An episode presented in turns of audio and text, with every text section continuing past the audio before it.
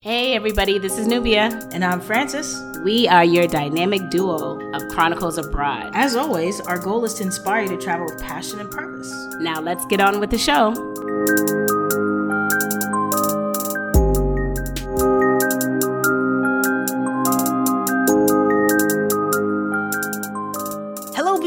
People. Welcome to Chronicles Abroad. It's a podcast show that uses travel to highlight stories of personal growth. So each week, we'll spotlight the stories of courageous world travelers, creative wanderers, and digital nomads who share their incredible experiences of the world through their eyes. If you like traveling, this is what you need.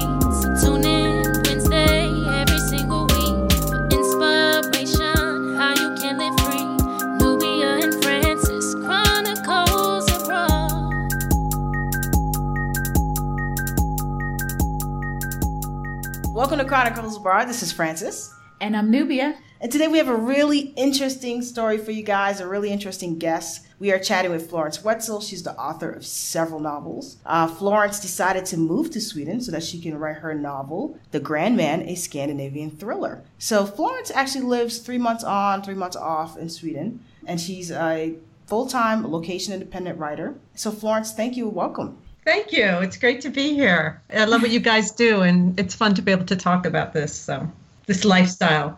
Florence, thank you so much for being with us today. So, I love this lifestyle, right? Three months on, three months off. That's like everyone's, you know, ideal journey. Tell us, how did this journey begin? It began um, innocently through reading a book. I read Stieg Larsson's trilogy, you know, The Girl with the Dragon Tattoo, The Girl Who Played with Fire, The Girl with the Hornet's Nest. And I just, like, I just fell in love with Sweden. Like, I was living in Denver, Colorado at the time. And looking back, I think without knowing it, my life was like a little bit humdrum. You know, I was I was freelancing, I was working at home all the time, and I just I loved Denver, but I never quite got roots there. I'd only been living there about four years. And when I read these books, I don't know, you can, it's like karma. It just clicked. So I started reading all the Scandinavian mysteries I could get my hands on. I used to go to the Denver Public Library and I would look at the spines of the books. And if there was like an umlaut, you know, like a weird word, I'd be like, oh, I think that's like Swedish or Norwegian. Anyway, so I was reading a lot of those books and seeing a lot of films from Scandinavia too, a lot of crime films, which are really great. And then I was working on a novel then called Holy Denver. And when that novel was wrapping up, I thought, well, what am I going to do next? And this little voice popped up in my head and it said,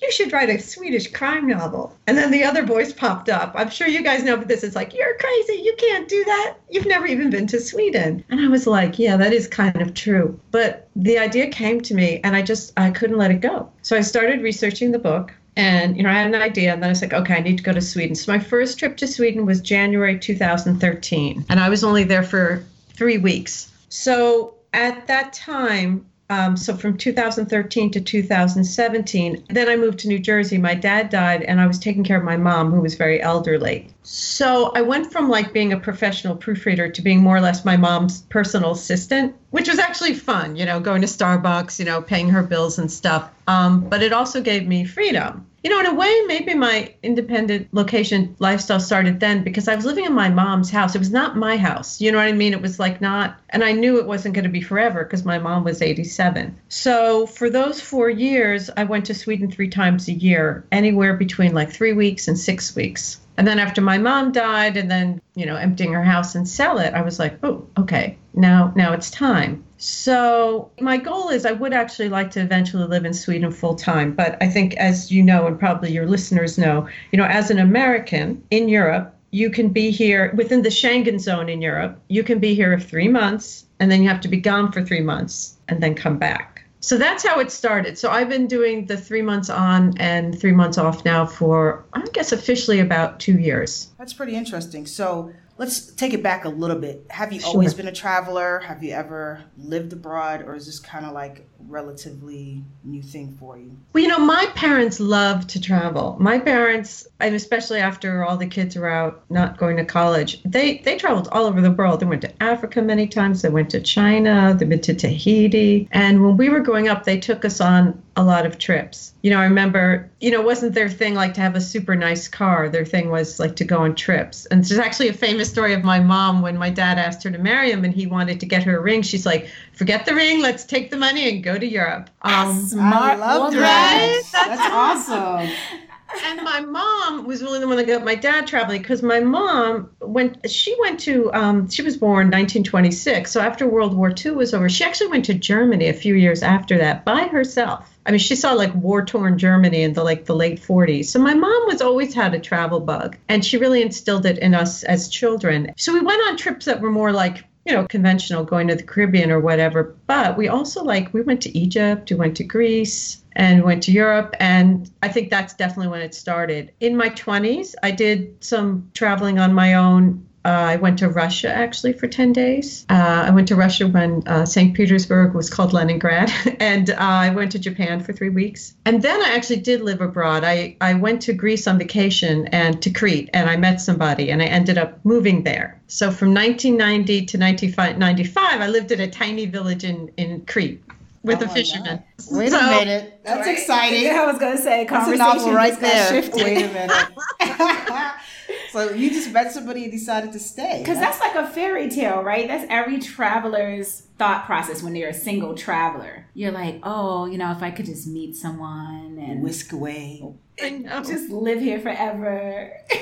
Right? And there's that movie Shirley Valentine. So everyone that came out you know, like 20 odd years ago. People are like, you're like Shirley Valentine. But yeah, it just it just happened. I'm curious. You know, what did your family think that you you just kind of like, hey guys, you know, not coming back. You know, like what was that like? You know, it's funny because I remember like my parents, I just remember being like in their backyard and them having this serious talk with me and me saying to them, but I'm like you, you think this is a weird thing to do, but you guys were the ones that took me traveling when I was young. And you travel all the time and go to all these countries that, I mean, I think they felt like Greece wasn't the safest country in the world. And something happened in that conversation. They were like, oh, she's like us. It's just I took it a step further, you know. I can dig it. I mean, the thing about travel is it's so like not planned. You mm-hmm. can plan to be in a place and everything else goes not according to plan, right? Exactly. Or like when I first came to Sweden, that first trip, I thought, okay, I'll come here, I'll do my research. You know, maybe I'll need to come back another time. I didn't know. I had no idea that it would lead to this, you know, whatever it is, seven years later. And here I am, and I'm taking Swedish classes. And you know what I mean? And so I think there's like this karma or this click. Because I don't have Greek blood, I don't have Swedish blood, but it's like a.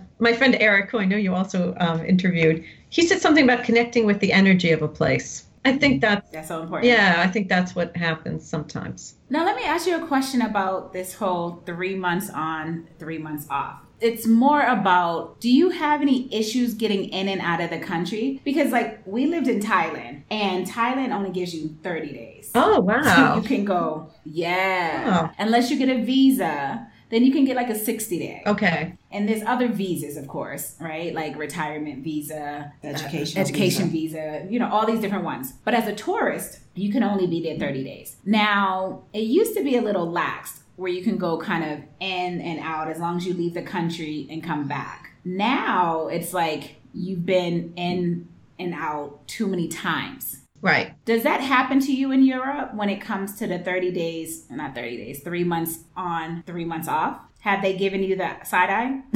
Like, what you doing there?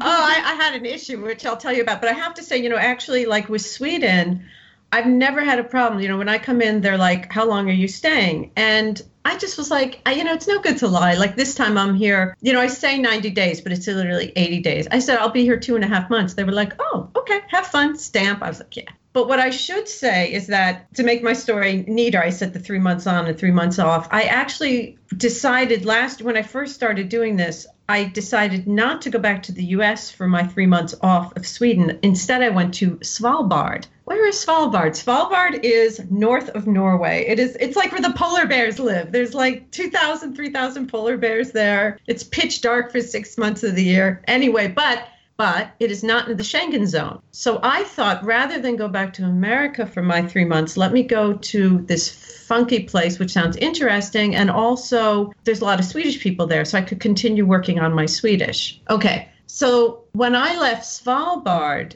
So I left Svalbard and I flew to Oslo and I had an issue. Oh my God. The flight was at like, it got into Oslo like 5.30 in the morning. I was exhausted. And I don't know what it was. The woman at the passport thing, she gave me like the side eye, the stink eye. She just she looked at my passport and she was looking at me and she was like, and then she said, wait a second. And so she called somebody. And Norwegian is like Swedish but not totally. So you know, like when you you understand like fifty percent, it's it's almost worse than understanding nothing. And she was like, I've got this American here, and she's been in and out of Svalbard and Norway and Sweden, and I don't know what's going on with her. And I'm sitting there like, and then she said, Okay, ma'am, what I need is for you to get out of line, and I'm going to have everybody else go through, and then my colleague is going to come and talk to you. I have a friend who works for the United Nations. She's in Africa, and they did kidnap training with her. So she told me about this special kind of breathing because I was so nervous. I didn't have, I hadn't done anything wrong. I was okay with my days, but it's called square breathing. You breathe in four times, you hold it four times, you breathe out four times, and you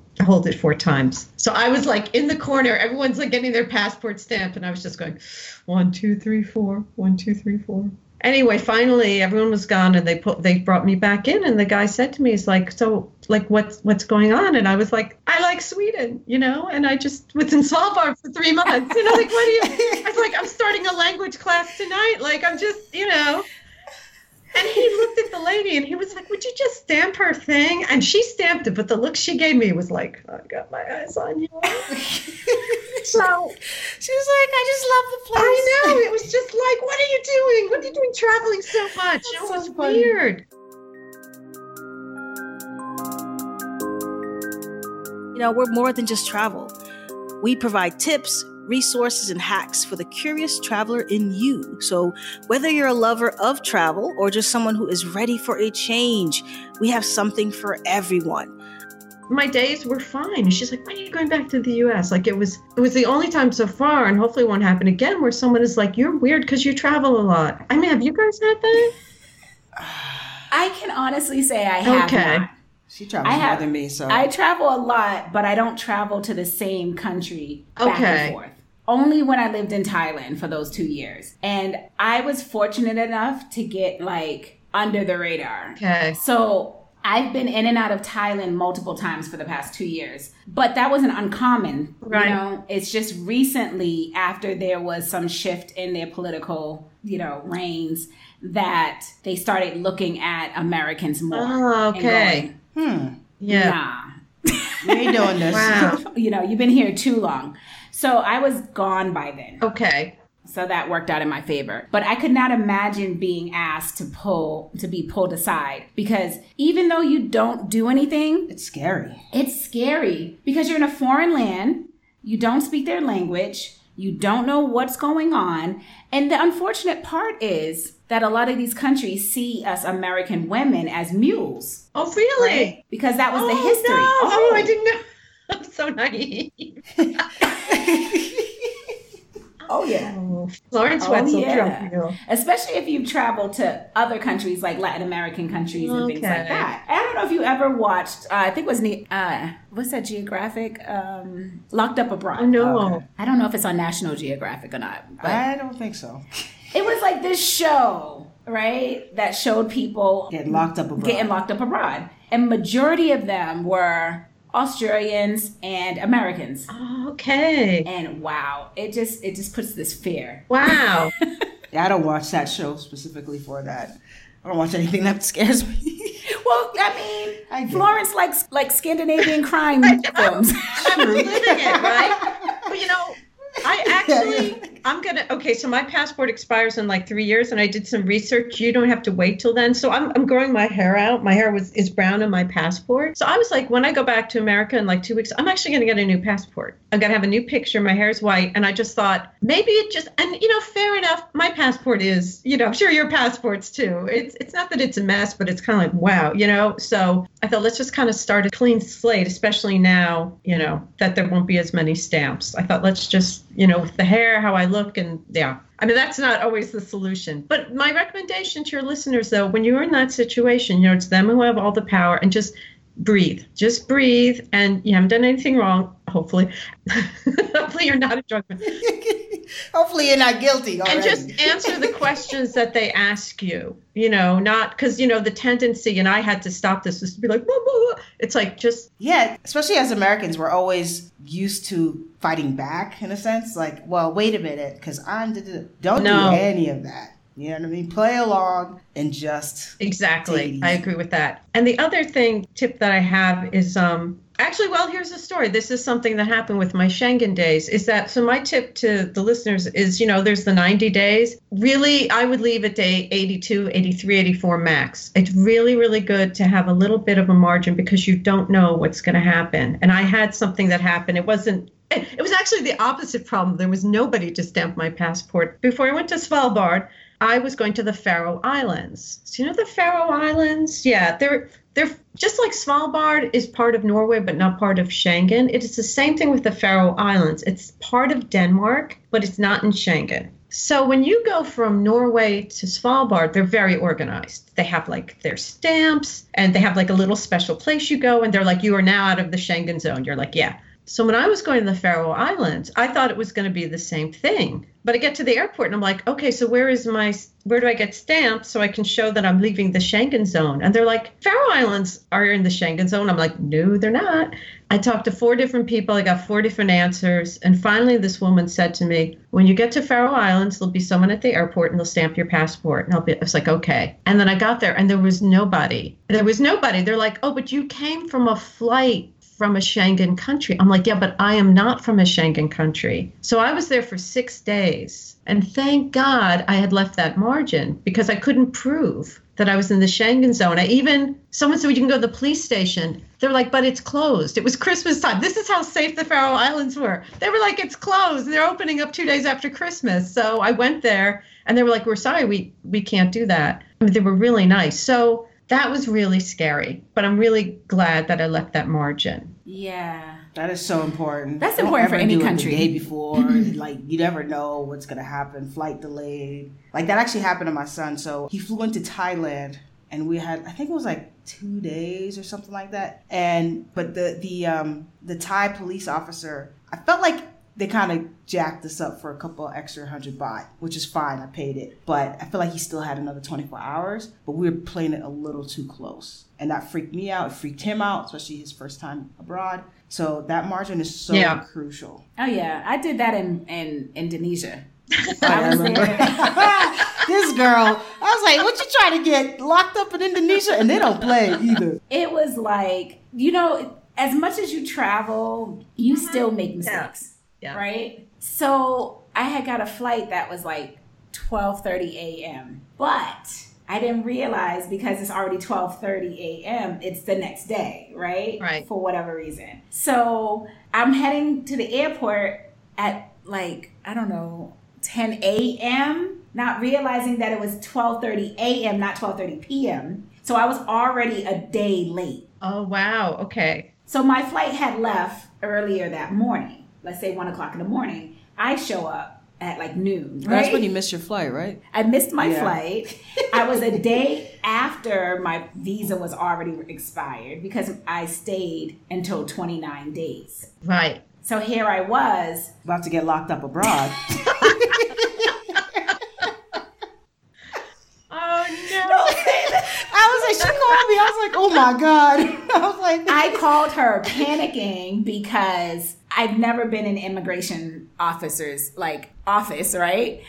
And it's like four immigration officers, and they're just like, "You pay, pay what? Like, why am I paying?" I'm like, "I missed my flight." They're like. You still in the country, you need to pay. If you don't pay, you need to go to the police station and then we're charging you every day that you're here. And it was just it was so much. It was a lot. It's not and a place you want to be like, It's not a situation you want to be in at all. Yeah, and some countries are not lenient.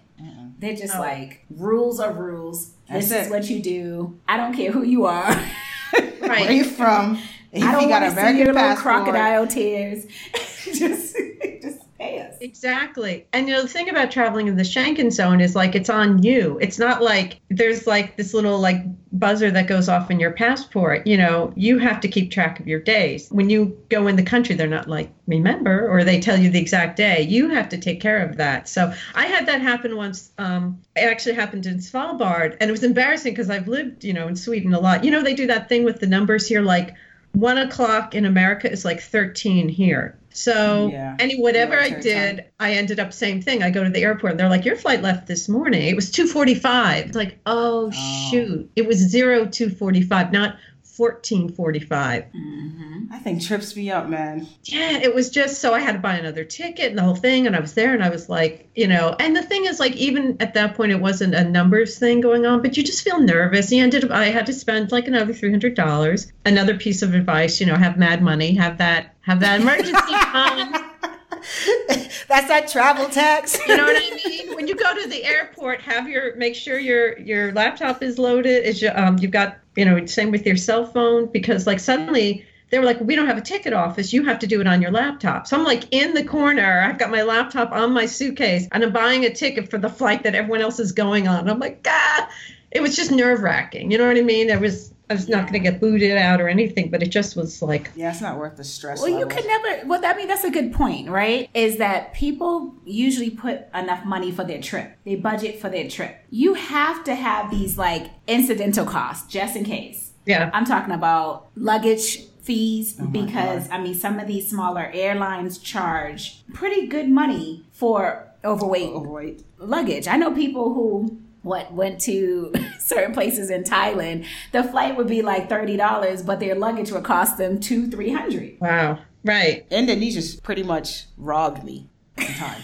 How much? and I and I fought with them because I was so, being so petty and I was so annoyed. But I think I paid like an extra two hundred bucks. Mind you, it was the same suitcase. I didn't buy anything because I don't buy any souvenirs. The same mm-hmm. amount of stuff that I came in the country with, and I'm leaving. I'm like, "Are you kidding me?" I was like, "Where's your supervisor?" Like none of that worked. I did I did a whole American thing, and that didn't work. and that's what I mean. It's like the things you never think about. Right. It's like I came into this country with it. I can't leave the country with it. Or, you know, it's just so many things. You just mm-hmm. never know. Right. I'm curious, Florence, um, because we have this whole thing that we've been talking about lately, which is like travel insurance. Okay. Yeah. Do you typically purchase travel insurance? Because we found that there have been quite a few stories of folks who haven't and then had major accidents abroad and got stuck there and had to either raise money to be able to leave the countries. What's your what's your take on that?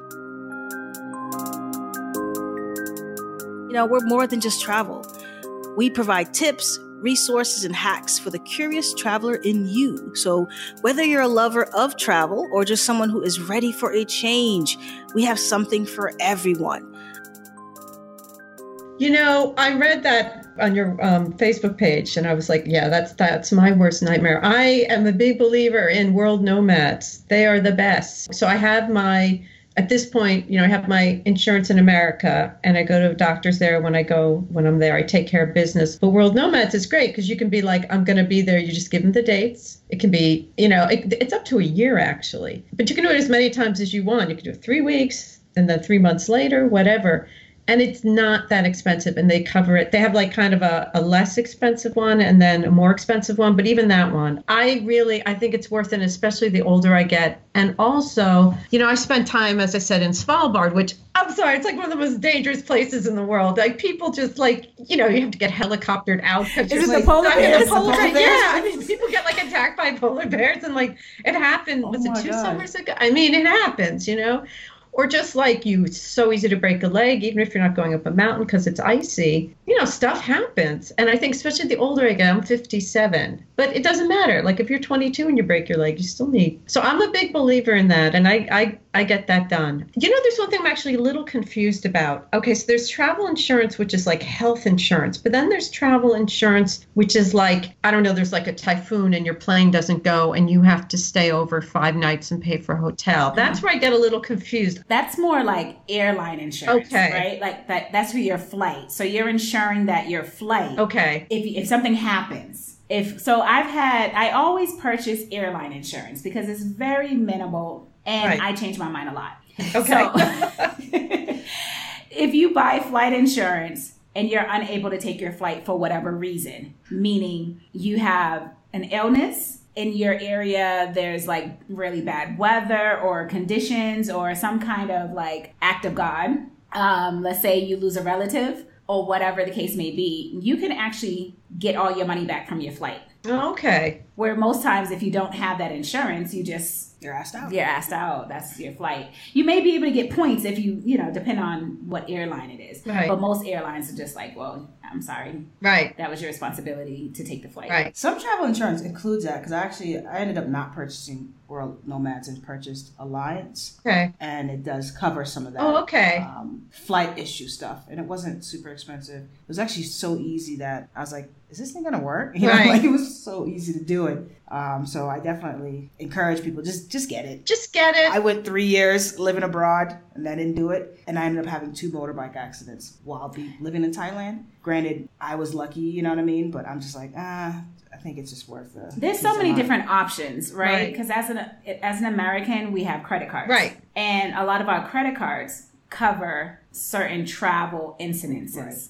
especially like Chase or American Express. A lot of them have insurance, Oh, okay. so they have insurance on you. Oh, okay. I didn't realize that. So, So you can actually use, you know, different methods. Right. Yeah, You just got to kind of of do your research. right, Yeah. exactly. See what works for you and see what you might already have. But I, I'm with you guys 100%. I think you don't need it until you need it, and then you really need it. So it's good just to get it done. much. just you just got to you just got to factor that in in your expenses. That's all. You know. So I'm curious, where are you from in the States? So I grew up in Westfield, New Jersey, little suburb about 45 minutes from New York. Okay. And then I went to school in New York City. I lived most of my adult life in Hoboken, New Jersey, with that five year interval in Greece. And then I actually moved, I lived like uh, seven years in upstate New York, the Woodstock area. And then I lived in. Love that cold weather. Yeah, folks. I was just about to say, that cold Because I'm weather. wondering, like, I'm running away from it. Oh my God. I live in Boston, and I'm like, bump I this. love I'm Sweden. out Right of in. Sweden, it's so cold. And I'm like, yeah.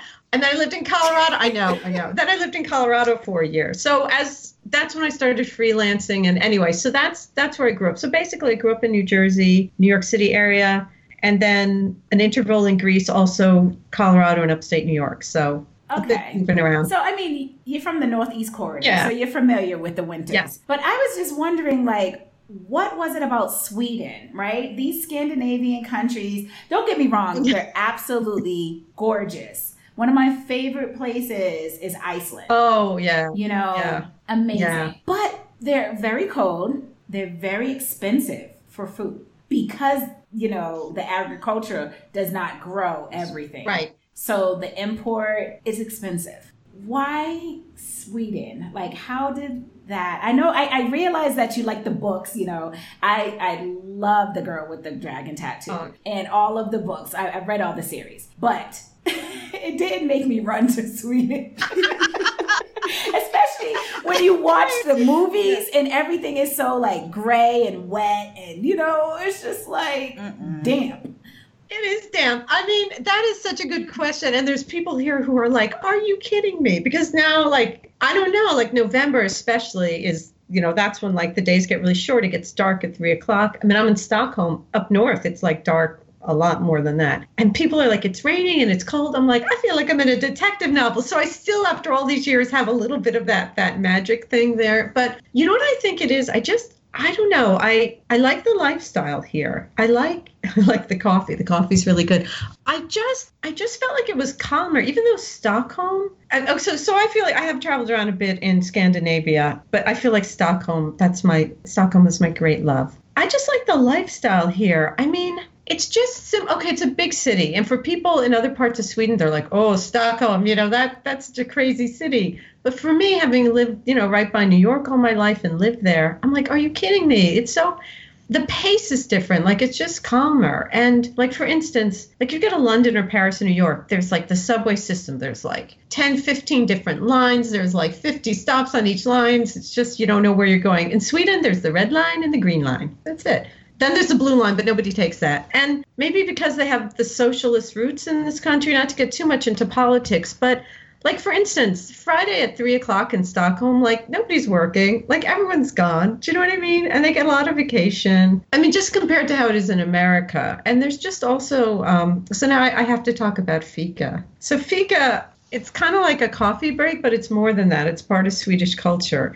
And it's basically like when I think of a coffee break in the US, it's kind of like, okay, I have 20 minutes. Let's meet at Starbucks. Okay, let's go. Oh, sorry, I got to go. But fika is more like, ah, you know, you sit down. Fika is usually at least an hour, and you sit and you talk and you drink coffee. Maybe you have an incredible pastry I don't know. Like I like that fika culture. There's a real cafe culture here. Stockholm's got the best cafes. So um, in terms of money, it's very interesting because some things here are definitely more expensive than in the U.S., but some things are a lot cheaper. One of the big things for this lifestyle is is phones, as I'm sure you guys know. So for instance. I have a phone here, and so I get I fill it up when I'm here. I can fill it up like month by month. So my three months here, I fill it up three times. It cost me 15 bucks. I've got unlimited calls, unlimited texts, and I've got like five gigabytes. $15. And it's like, you know, in New Jersey, I pay 60. And another thing in Sweden is there's something called the Dagens lunch. It's like the daily lunch. Most restaurants have it. It is like the best deal in town. It's usually like $12, $13,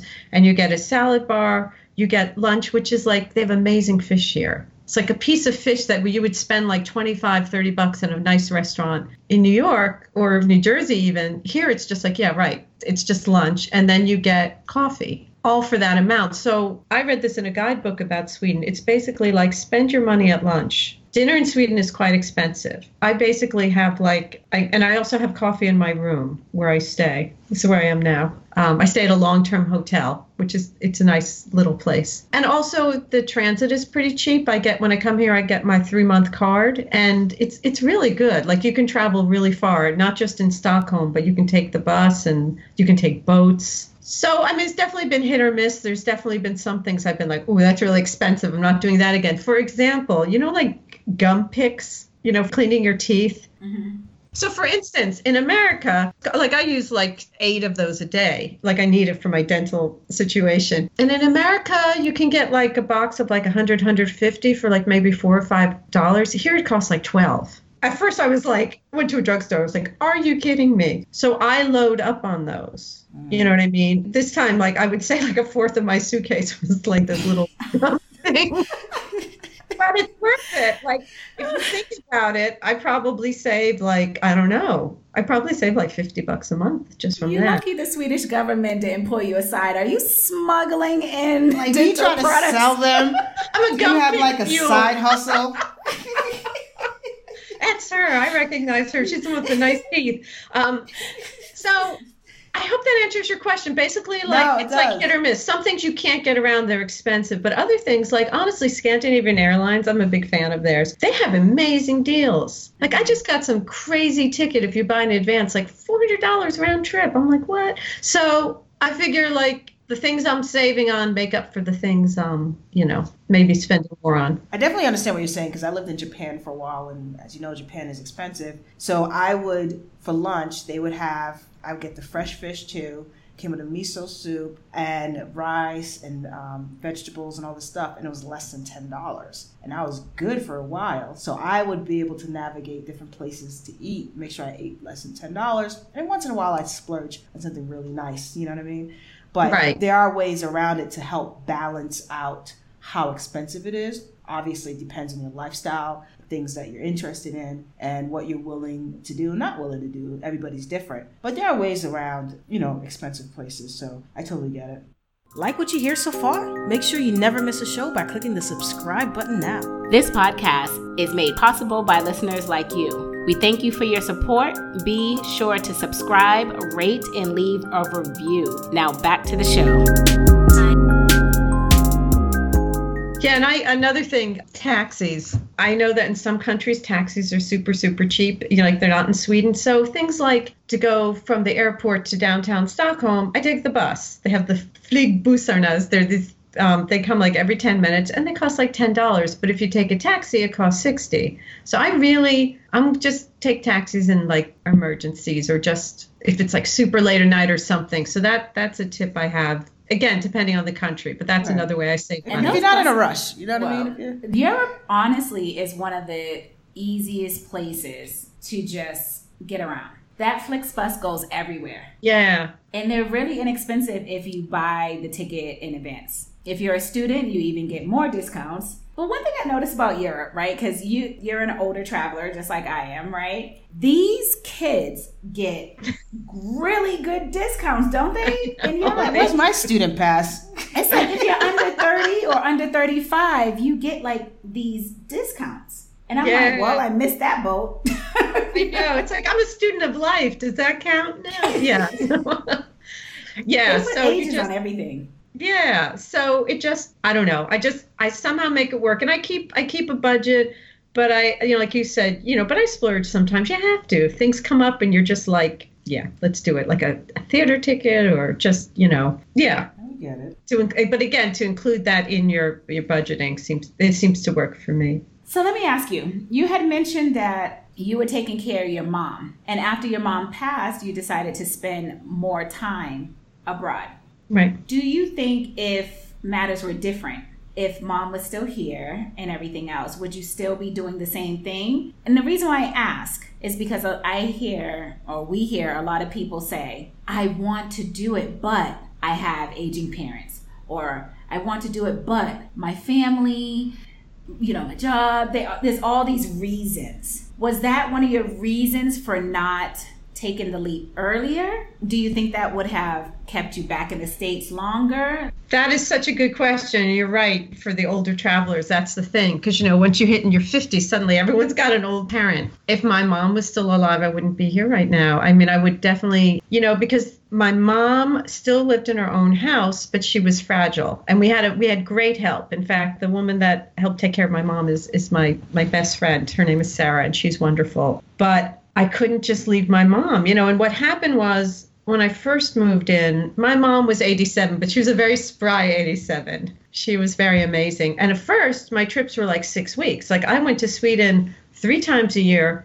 six weeks at a time, and it was great. You know, I loved it. But then I started noticing my mom was just getting more fragile. And so then I cut my trips back to like a month. And then it happened like she had an operation that came up, and I, I had a whole trip plan and everything. I just had to cancel it, you know, because I was, you know, I was her main caretaker. And even though we had great help, you know, people have their own families, and we couldn't, you know what I mean? It was like sometimes my mom would say, I feel so guilty. I know you want to live in Sweden. I was like, oh, mom. But you know what? I just, sometimes it really is just you. Like, I just could not leave my mom alone. Like, I was it. You know what I mean? And, sometimes I felt really constrained by that. But then I was just like, this is what life has handed me. Like, I can't, sometimes you can't hand your life off to someone else. You know what I mean? And sometimes I would look around and be like, where is the like responsible adult who's going to take care of my mom? And it's like, it's you. And she had, she didn't have the world's biggest house, but she had a house and she had like different people in her life needed to be taken care of. There was, it was a lot. And that's what it was. And so, yeah, I would have started sooner if she had uh, died sooner. And I, if she was still alive, I would still be there now. Probably just maybe coming three times a year or four times a year for short visits. Because there was a lot to organize when I went away. I would have like these big things on the wall, you know, these big schedules. And then a few times I did hire someone, and then I'd find out a few days into my trip, like, oh, your mom fired her. You know what I mean? my mom was, she was sassy. Yeah, I like that. I love it. Like I moved her downstairs so it would be easier. And literally, like, oh, like after I left, she like called up like some moving company. She had them like move her bed upstairs. I mean, she was like, I'm she Like, I'm gonna take matters in my own hands. I ain't waiting for y'all. It's in your bedroom downstairs now? She's like, no, I didn't like it. You know, I'm like, oh, mom. You know, so she, you know, so Your yeah. so amazing. it's it's a thing. Yeah, Oh, she Yes. was the best. She was cool. So I mean, sometimes it works out differently. You have tons of siblings you can divide things with, or you know what? Honestly, I think what would have ended up was getting too much for me and her, and then she died. So that's something that goes in. I mean, you just have to evaluate your life, and then I don't know. Yeah, I mean, you know, that, those are the stark realities, and you know, there is that level of responsibility that you can't really shy away from. Uh, but there are certain instances where sometimes people might lean a little too much as a form of like escape or not dealing with their own whatever things is going on with their lives and kind of using a lot of things as, an excuse to not move forward. And so it's like really being honest with yourself, like, yes, this is a stark reality, But yes, you know, I really want to make XYZ come true and let me plan that out and let's see what that looks like. And having a healthy distance between you and that situation. It's something that everybody deals with. Not everybody, but most people deal with. You know, I came back to the States because I have a son and he was going through a lot of things. You know, no one else is gonna like you said, you can't hand over your life to someone else and that's a reality of the situation and, and you just gotta make it work and deal with that. So I totally understand that I can relate uh, to a certain degree.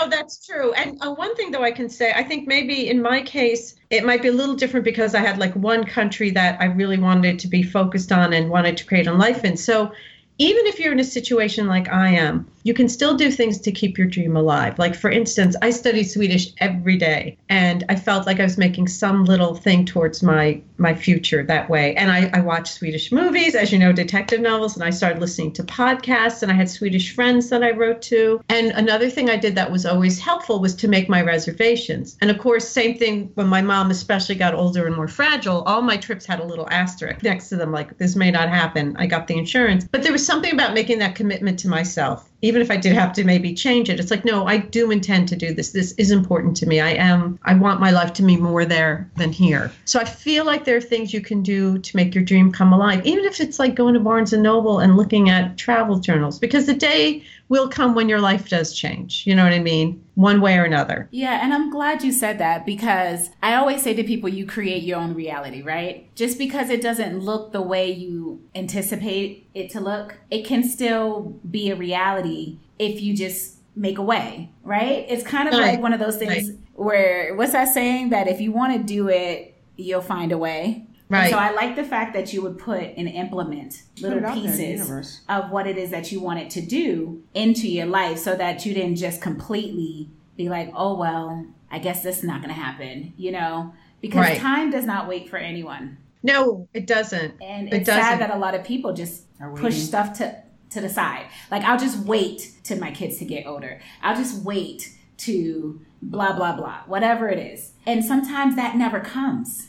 Right, that's true. That is really true. And I think that's kind of the hidden gift of traveling a lot when you're younger because it just seems possible. Like you just always did it. You know, it's not like we went on like 10 vacations a year, but you know, I see that with my niece and nephew. They just they traveled a lot too and now they're very like, "Oh yeah." She's like, "Yeah, I'm going to Israel. I'm going here." You know what I mean? It's it's very possible for them, but someone who maybe it takes a certain amount of confidence, you know, or just and and fears to be confronted because yeah, you're leaving what's safe and familiar, but you're opening up to so much more. And you're right. Sometimes that fear can can stop people. So yeah, yeah, that hasn't actually that hasn't been my problem. Although you know, I must say, before I went to Sweden the first time, I hadn't been to Europe since like I don't know, it'd been about 12 years. And I remember I suddenly felt scared, and it really surprised me. But I realized like I was older. Like when I was young, I never thought about what if I get sick, what if I fall on the ice. And I called a friend of mine, Laurel, who's really she's a really good traveler. And I said to her, I was like, you know, I'm scared. This is the first time I'm traveling like alone to Europe as a middle-aged woman. I remember she said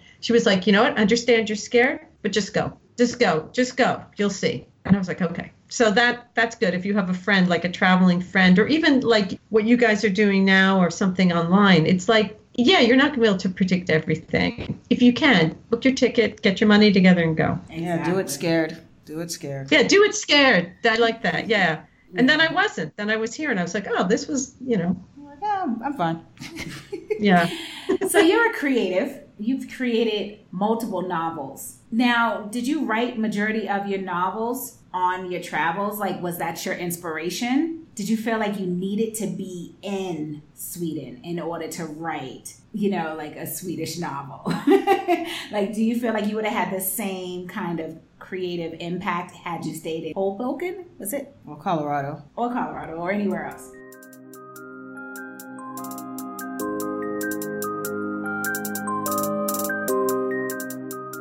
So it's time to dive deep and look into the holistic perspective of travel.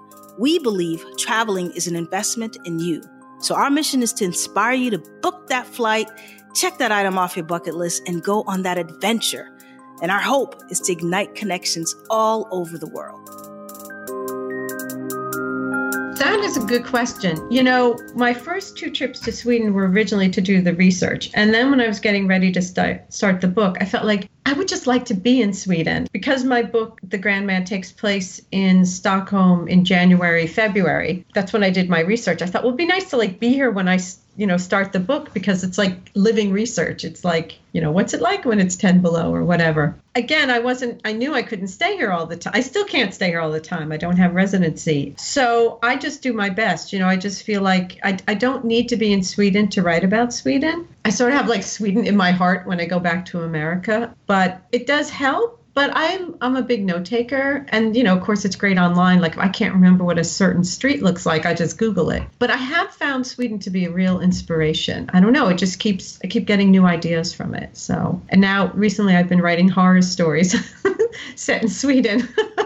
so that's been fun. Um, but I think maybe another actually I think one of the real challenges about trying to do creative work when you have this lifestyle is kind of like figuring out what you need to get it done. Like I can, you know, I don't know what it's like to be a painter. That's more physical. You have to have certain things, you know, but for writing, it's kind of like, you know, if you need to be in a quieter place in the morning, you got to make sure your hotel is not on the main drag. Like, what do you need? Like, if you need to have your coffee and you wake up at six and nothing's open, you got to make sure you have, like, you know, get something the night before, have the little powdered kind or something like that. I like the expression being jealous of your time. I mean, you have to do that even with a creative project, even if you're like live in one place, but particularly when you're traveling. You know, like if I have a plane that leaves at like, I like to write in the morning. So if I have a plane that leaves at 11, I'll get to the airport earlier and get my business done so then I can sit in a cafe for two hours. So that has actually been one of the challenges more like because especially when you move around you know setting that place where you can do your work So I love that. You know, I'm curious. Do you have any writing rituals? Because I know, and I'm probably going to mess this up because I can't remember the names. I know one famous writer used to write naked. Um, I want to say Maya Angelou. I think it's Maya Angelou. She she used to go to hotels and write. Uh, So, like, do you have any any uh, rituals that you do as a writer to kind of like really get going? I like to write in the morning. I like to wake up early if I've gotten enough sleep the night before. And coffee. There's something about coffee itself that wakes me up, but something about the act of waking, making coffee in the morning is just, it's basically like now we are getting ready to write. Do you know what I mean? So I also like to write in bed. I don't like to write at a desk. So I have like my lap desk here. It's under my bed right now. I like to have quiet. I turn my phone off. I've told all my friends, and they know like the ringer's not on. If there's an emergency, like send me like a text and be like, okay, you actually have to call me because I would check my text like I take like a 10 minute break between doing different writings. So I'll check and if there's some kind of emergency. But that's important too to let other people know this is my like happy space. This is my sacred writing space. So if you need to jump in, do, but otherwise I'm not going to be answering the phone. And also not to get distracted with like like I, I leave my phone on my desk, not to be checking Instagram or whatever. And even when I'm writing, if I'm working on my laptop, I don't have Facebook up as one of my tabs. So things like that. So part of it's like what I do, but it's also what I, I don't do. Okay, So makes sense. So you're not writing naked though. So not- I'm not writing naked. I'm, I'm dressed, you know, for the most I'm dressed. But I'm in my pajamas because I don't like it to feel like work. So maybe I should try that. I don't know. But yeah, that would be a distraction. So yeah. She said that would be a distraction. Especially with the ten, the negative ten degrees out there. I mean, well, okay. let's let's get back to that real quick. So, Florence, now that you're living a location independent lifestyle, is there anything that you still haven't done that you want to do? Wow. Um, you know, I was very, very curious about living like in the north, in like the way north, like north of Sweden and then in Svalbard. But after spending like three months in Sweden during the dark season when it was dark, I was like, okay, I've done that. Like I'm not not doing that again. You know, what I really want to do is is get residency in Sweden. Like I I feel like and maybe this happens to you guys or some of your listeners too. Finally, or not finally, maybe it might happen there's a place and you're like, no, I really do want to stay there. Then things get very different. You start thinking of the country in a different way. So language is really important. I spent I mean I like Swedish. I love Swedish. It's a beautiful language. I spent a lot of time on that. And then no, I feel like at this point, you know, I've traveled a lot from 2013 till now. I traveled a lot, you know, and I went to Iceland and I went to Finland and I went to Norway, I went to Svalbard, I went to the Faroe Islands, a little bit in Europe. Those were the countries I wanted to see. Those are the countries that were in all my detective novels and movies. So I feel like I, you know, I did that and I saw a lot and it always comes back to Stockholm. That is what I would like to do. I would like to move here. So I'm just I go back to America and I work on my language. I work on my, you know, I keep Sweden alive. I try to write book reviews now and Bookstagram reviews in Swedish now to keep that going. Yeah, so I think Well, now we just gotta find you a, a Swedish boo. I know. So before you get married in your residency. I know, right? That's all. it Is that That's simple, it. Florence? I, mean, or I don't Anything's know. possible. Or like the boy I know they got Tinder in Sweden in Stockholm. They do. They do, and everyone uses it. Or maybe, maybe I just like I'm just keep working on my language things and and starting to write things in Swedish and even you know on Instagram. I mean, I love this like self-publishing thing. It's not just books. It's like you know, you're self-publishing on Instagram. It's like who knows? You know what I mean? That might be the way that I end up staying here with some kind of Yeah, job or something. So yeah, and I feel I I mean I do still like to travel a lot, but I feel it really was my goal to go to the places where I had read detective novels that were set there or seen films set there. And I actually went to a lot of those places. So I have a feeling of satisfaction like, oh, I did that. That's awesome. No regrets. No regrets. No, not at all. That's it. Love it. Beautiful. Well, Florence, thank you. This is a Oh my gosh, this was It's fun. This is a lot of Fun. fun. Oh, thank you guys. Interesting. It was interesting to hear about your stories too. And I'm glad you're doing this because it's like, I mean, I remember when I, I was looking up online, I saw digital nomad. I was like, that's not quite what I am. But when I found the term in location independent, I mean, it's just great to have resources for people that are trying to live a different kind of lifestyle. And you guys are doing that. And so it's, I'm glad I found you. So through my friend Eric. Thank you, Eric. well, we appreciate it. But before we wrap up, we have this thing that we like to do, right? It's like Okay. a lightning round. Okay. Hot so seat. it's like the hot seat. We need We're some going to hit you off with a couple of questions, and you just give us a quick answer. Or the first thing that comes to mind, kind of thing. Okay. Cool. Yeah, let's do it. All Yep. right. Coffee, tea, or smoothies? Coffee, Airbnb, hostel, or hotel. hotel, Breakfast, lunch, or dinner? breakfast, mm. Group or solo travel. solo. Okay. Uh-huh. Okay, you got that good. All right. All right, let's one last one and this is just off the off the top of my head. If you had to put your life into a song title, what would that song title be? Oh, That's a wow. good one. I don't Um, know that for myself. Oh, my goodness. Okay. I like this song anyway. My favorite things. My favorite things. These are a few of my favorite. Oh, does it have to be a real song or a No, song no, I it's a make? made up song. It's just what, Oh, what do you think okay. the title of your life would look like in a song? Oh, in a song like um It sounds like a Swedish love affair. right. I love Sweden. Oh, it is actually an ABBA song, right? Take a chance, take a chance on me. Da, da, da, da. But like, take a chance, like, yeah, give it a shot. Hey, that's I like that. I like that. What, what would yours be? Oh man, I'm a wanderer. Yeah, Maybe because I haven't settled down yet. predictable. I still am looking for that home, you know, that makes me just like so warm and fuzzy inside. You know what? The first one that comes to my mind. Uh, so Rihanna has a song called "Ain't None of This Promised." Wow. That's the Yeah. first thing that comes to my mind. Yeah, nice. I think a lot of us should look at our lives that way. Like, what would be? That's a cool question. The Look at you. Yeah. She does good things.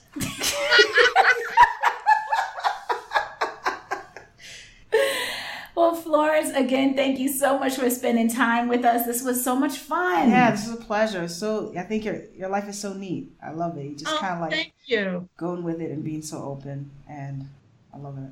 Oh, well, thank you guys and good luck. I look forward to following you guys on Instagram and Facebook and everything. So I really admire what you do And personally, and thank great. you very much. Where can our audience find you? Okay, so I am on Facebook as Florence Wetzel. There are a few other Florence Wetzels, but I'm the only one who has a picture of Pippi Longstocking. Okay, so Okay, Miss Pippi, Pippi. Hey, hey, a okay. Swedish girl, the strongest girl in the world.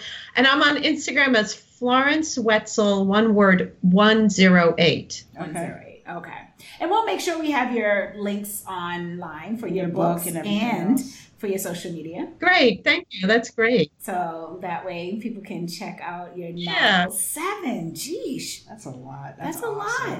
If you like thrillers, uh, Are you going to be the next Stephen King, like in female form? Oh, that'd be fun. That'd be great. Who knows? Who knows? So we'll see. That would be kind of cool. And we could be like, we know her. I know. she was on the show. She was on the show.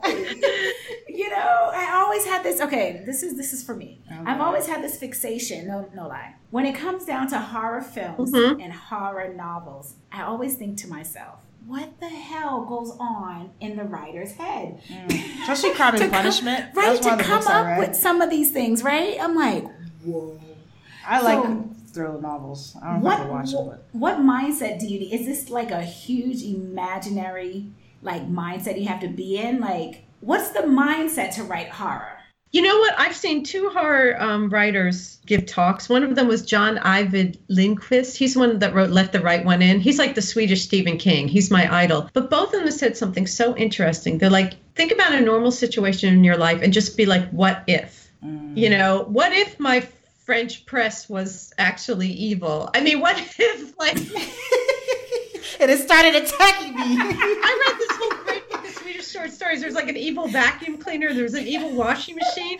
And I was like, yeah, but what about, what do I like? What's important to me? I was like, yeah, what about my French press, you know? Or um, more seriously, I had like a little, um, it wasn't skin cancer, but it was like a dark thing on, that I had to get like burnt off. And I was like, and it went away. And I was like, yeah, what if it didn't go away? What if it was like some creature What from outer just ate your space that was Yeah. like, you know, I mean, so it's like the what if. And actually, I, I don't know about anyone else, but I actually laugh a lot because it's so absurd. You're just like, so I think it all comes from that what if. And sometimes that what if is scary, but a lot of times, honestly, I laugh a lot because I'm just like, this is so absurd. So it's I fun. it. It's really fun. Thank you. That I think, I helped think me Florence out. has a helped- sick sense of humor.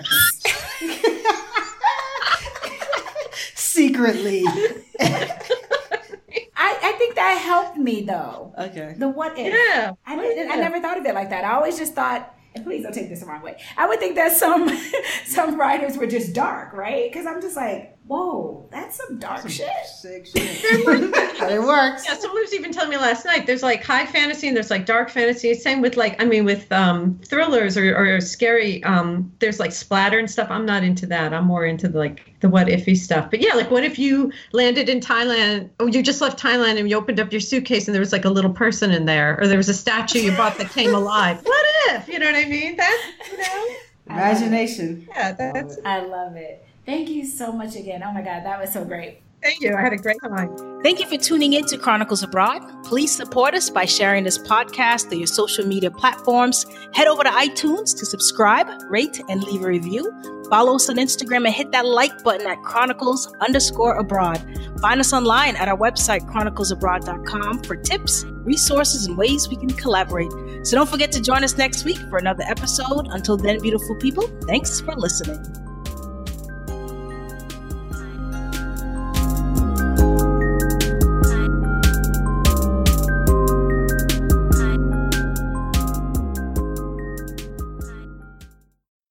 Music by Stephanie James and Almighty K Rock, produced by Adam Marcus.